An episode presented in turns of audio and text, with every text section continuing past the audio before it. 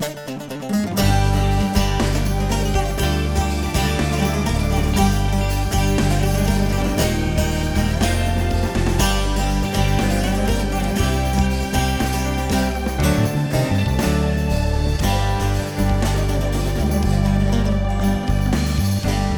I'm Mitch Glaser, president of Chosen People Ministries, and this is the Chosen People radio program. Today we're going to wind down our discussions about the fruit of the Spirit, and we're going to look at the word for peace, which in Hebrew is shalom. And joining me is my good friend and colleague, Robert Walter, our friend Bobby, as you know him by now, if you've been listening to the radio program. Bobby's our regional director in the True Holy Land, Brooklyn, New York almost a million Jewish people in Brooklyn, so Bobby's got a lot of work ahead of him. And uh, so glad that he's here with us and that you're here with us. And I pray God's blessings on our time together. So, shalom, Bobby, and welcome. Yes, shalom, Mitch, and shalom, everyone else who's out there listening. We're very grateful that you're joining us today. Shalom, Mitch. I mean, this is uh, such a good word. Honestly, it's probably one of the most well known Hebrew words out there. I think maybe Amen and Hallelujah are, are uh, close second and third, but uh, Shalom is very important uh, because, like you said, it means peace. And really, like in the big picture of God's overarching plan for Israel and the entire world, Shalom is like our final destination. It's where He's bringing us. Absolutely.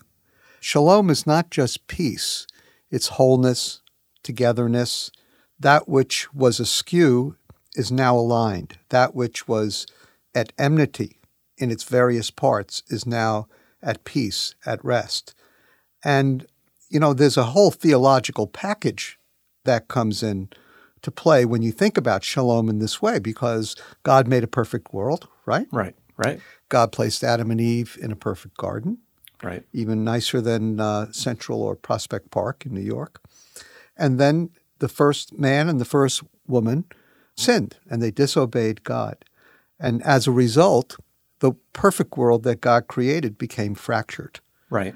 And from that moment on, I believe that God's destiny for redemption was to ultimately bring about the peace that he first created in that garden.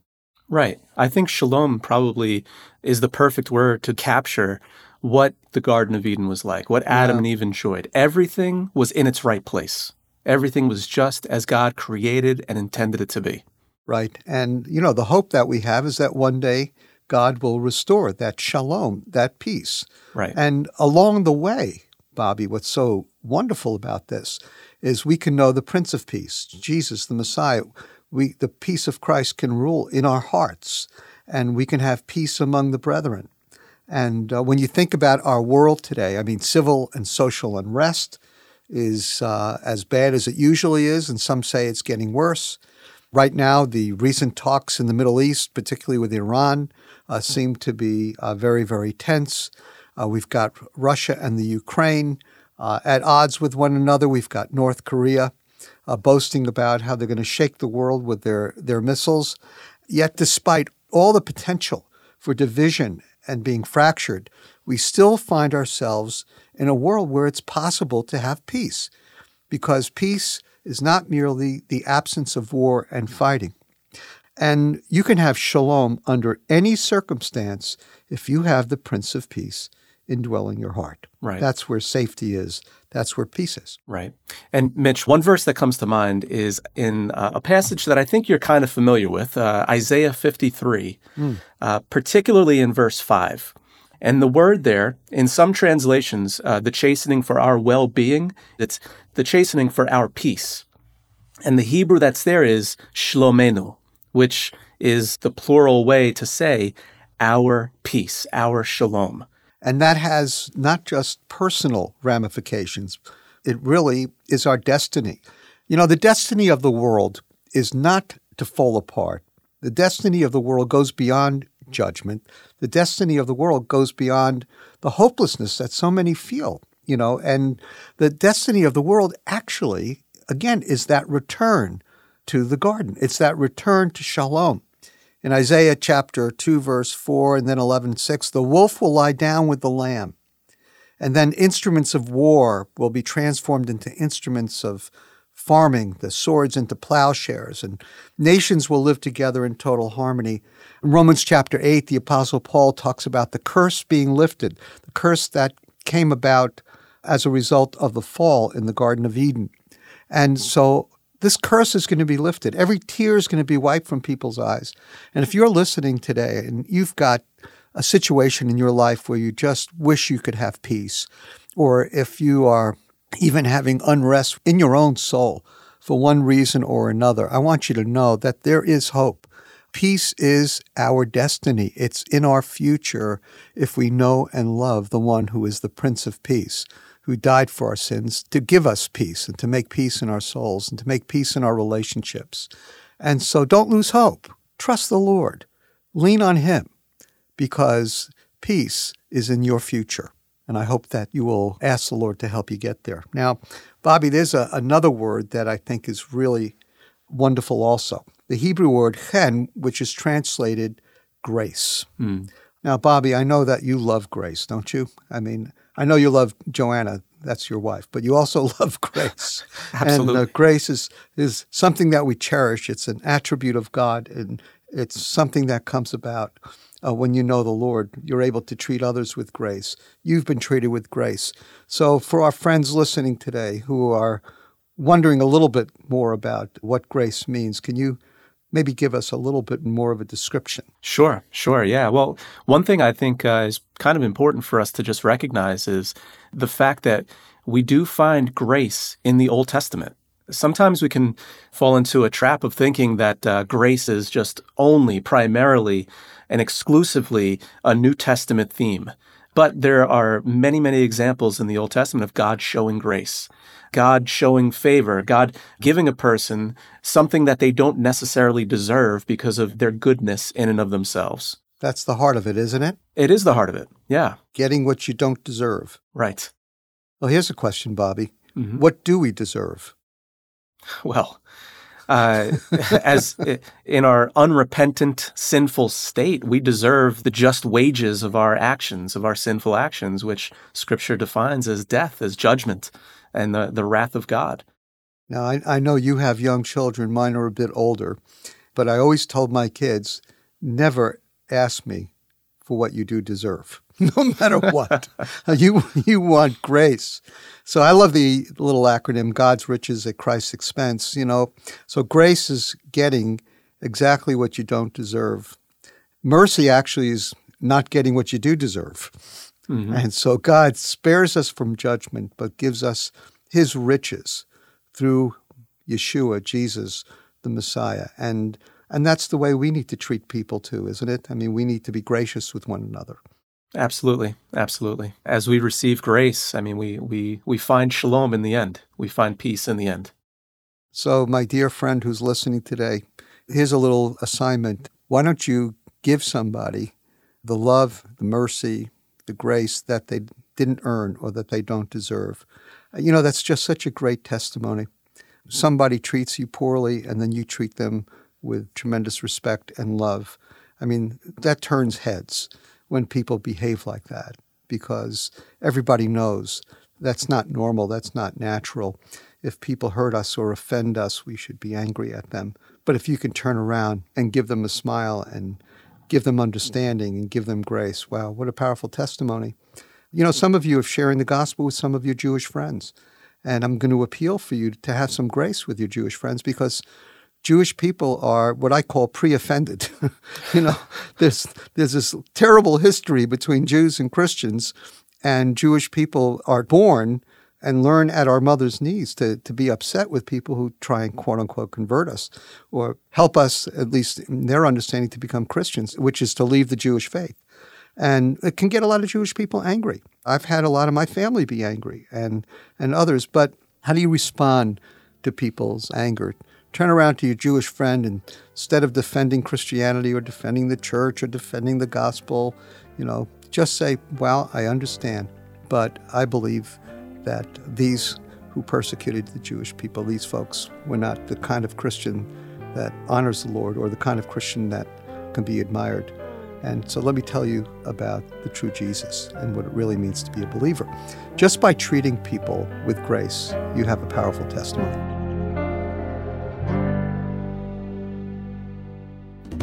At Chosen People Ministries, our desire is to share the good news of Jesus, Yeshua, the Messiah, with Jewish people in ways that are challenging, creative, and compelling. We can only accomplish this mission with the partnership, prayers, and financial support of listeners like you who have the desire and a passion to reach out to Jewish people all over the country and enrich their lives with a message of hope and salvation. If that's you, please connect with us online. You'll find us at chosenpeople.com slash radio, or you can connect with us through the mail or over the phone. For those details and more, visit chosenpeople.com slash radio. Your partnership helps us continue the mission we started over 127 years ago. And for that, we say thank you, and we look forward to hearing from you soon. Welcome back to The Chosen People. We've been talking about grace and peace. And right now, Mitch is actually going to lay out five reasons why we should be praying for peace and grace to flow in the lives of our friends and family, and also for Jerusalem. As we near the end of days, it's important that we keep a watchful eye on Jerusalem as prophecy unfolds. However, we should even more so pray for the peace of Jerusalem, as Psalm 122 exhorts the reader. Let me give you five reasons why we should pray for the peace of Jerusalem. Number one, we should take Scripture literally. We should take Scripture literally unless we have a strong reason to believe that the writers are using some type of metaphor or grammatical device, causing us to seek a different word meaning than the one that's obviously used. Psalm 122 is all about a literal Jerusalem, the current capital of Israel and the future capital of Messiah's kingdom. This is the spiritual home of the Jewish people where the temple stood and where sacrifices and worship took place. And it was, of course, built by the great King Solomon. We should take this psalm literally and enjoy the blessings of God's word as we obey what he actually said and not the meanings we personally attach to it. Second reason the prominence of Jerusalem in the Bible. The city of Jerusalem holds a very important place in Scripture. The word Jerusalem is used 806 times in the Bible. 660 times in the Old and 146 times in the New. And additionally, there are some references to the city that occur as synonyms like the word Ariel, which means lion. In 2 Samuel chapter 7, the Lord speaks to David through the prophet Nathan, telling the king that he would build a dynasty of Jewish kings from his descendants, and that along with a palace for David, the Lord would also one day build a house for himself a more permanent home for the Ark of the Covenant, in a place which would become the center of Israel's worship and national identity, all of which would be located in the city of Jerusalem. So ultimately, Jerusalem would become the capital of David's everlasting kingdom when his greater son, the Messiah himself, rules on his rightful throne in a renewed and restored Jerusalem at his second coming. And when his kingdom promises to Israel are fulfilled, a new Jerusalem will come down from heaven and will be the eternal home for all who believe and worship the Lord Yeshua. As the Apostle John wrote, and he carried me away in the Spirit to a great and high mountain, and showed me the holy city Jerusalem, coming down out of heaven from God, having the glory of God. Her brilliance was like a very costly stone, as a stone of crystal clear jasper.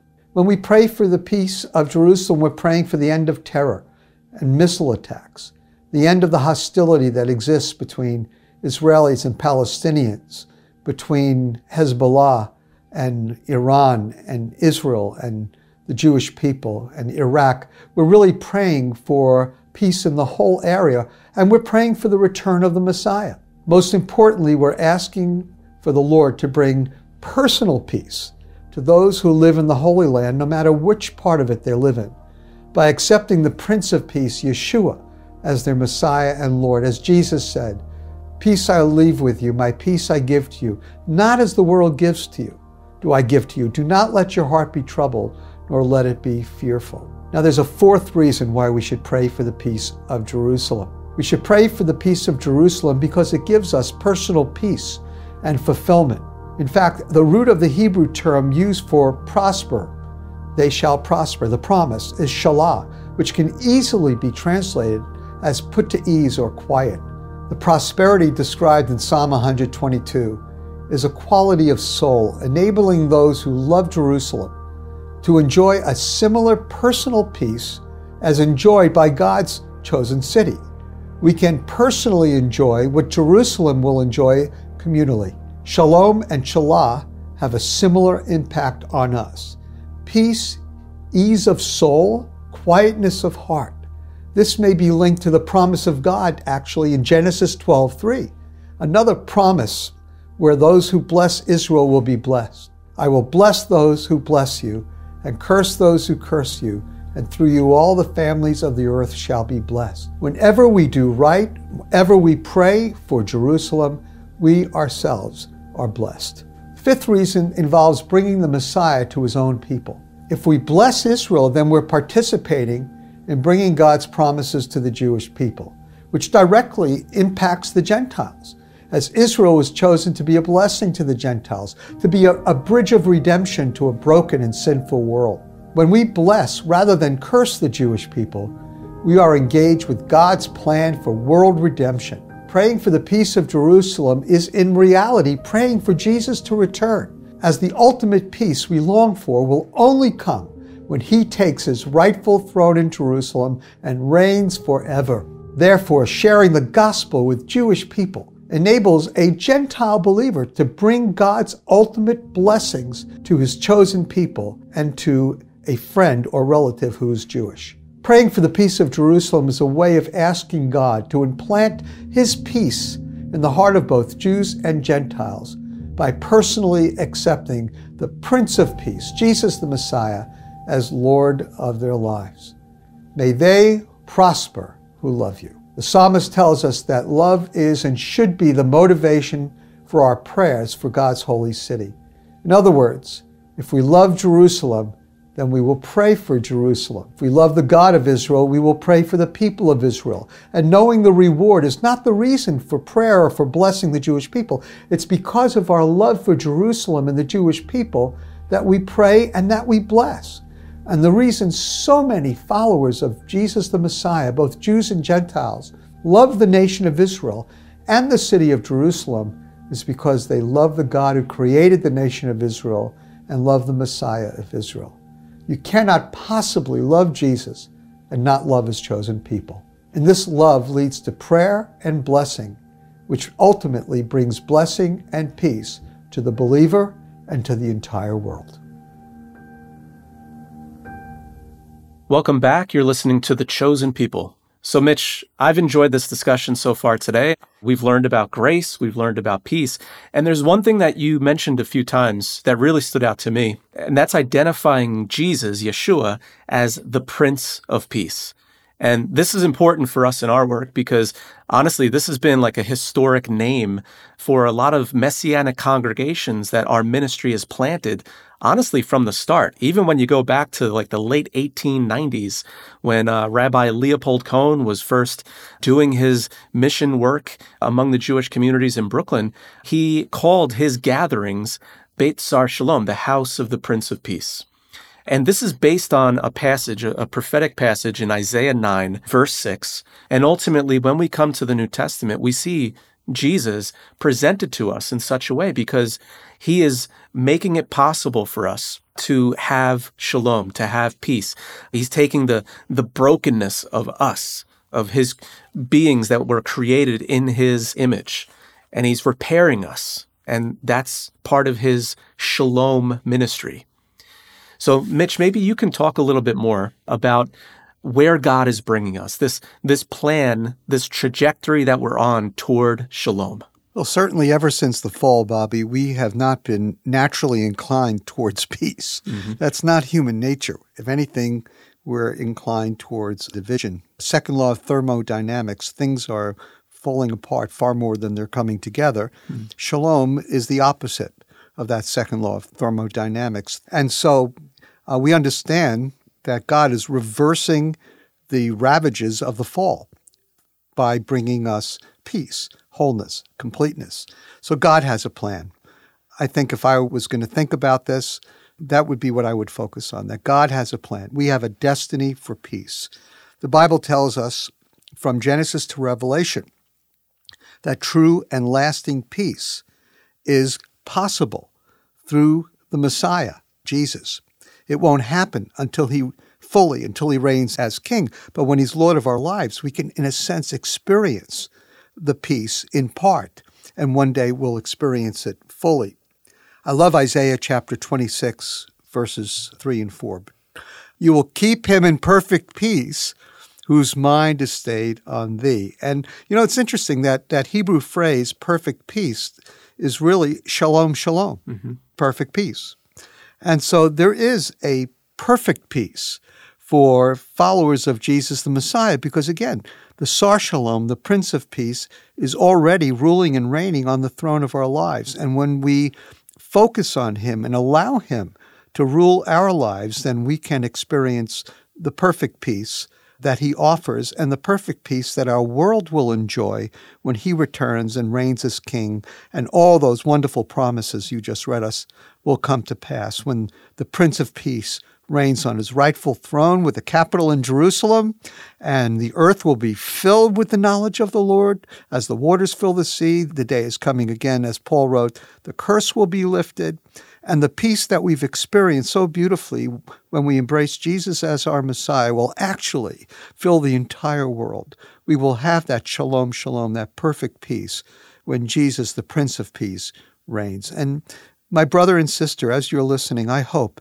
that your mind will turn to the Messiah if you're having difficulties, having a struggle, even just trusting of the Lord. One day, we're going to get exactly what we don't deserve we're going to get the fullness of His grace when the Lord returns. We not only have peace, but we have grace. We don't deserve a better world because we are such sinners, but because we're forgiven and He's transforming us, we experience His grace. We ultimately get exactly what we don't deserve.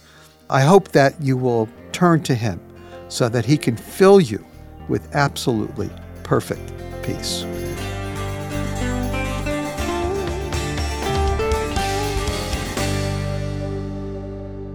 You're listening to The Chosen People, which is produced and sponsored by Chosen People Ministries. In addition to this weekly radio program, we're also on all the latest social media platforms like Facebook, Twitter, TikTok, and Instagram. It's our desire to reach people all over the world with spiritual, thought provoking content in a familiar format. And we'd love for you to connect with us today. And Bobby, let's tell the folks the good news that when you connect with us on our website, we're going to send you a free 52 week devotional Bible study called The Portion. And it's based on the weekly portions that are read in synagogues all across the globe. These portions come primarily from the first five books of the Bible. We call it the Torah, along with associated passages from the prophets' writings in the New Testament. And by following this weekly cycle, you'll be able to read through the five books of Moses all in one year. So request it today when you call 888 2 Yeshua. Again, 888 293 7482. Or request a copy online when you visit chosenpeople.com slash offer. And now to wrap up today's message with the Aaronic benediction, here's Mitch with singer and songwriter Misha Goetz.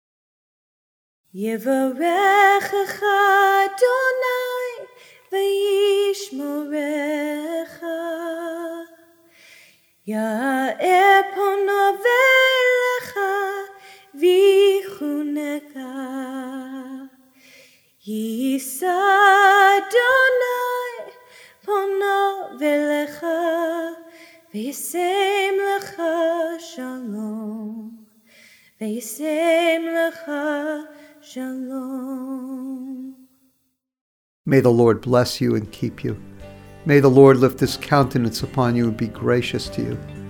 May the face of the Lord shine upon you and give you peace.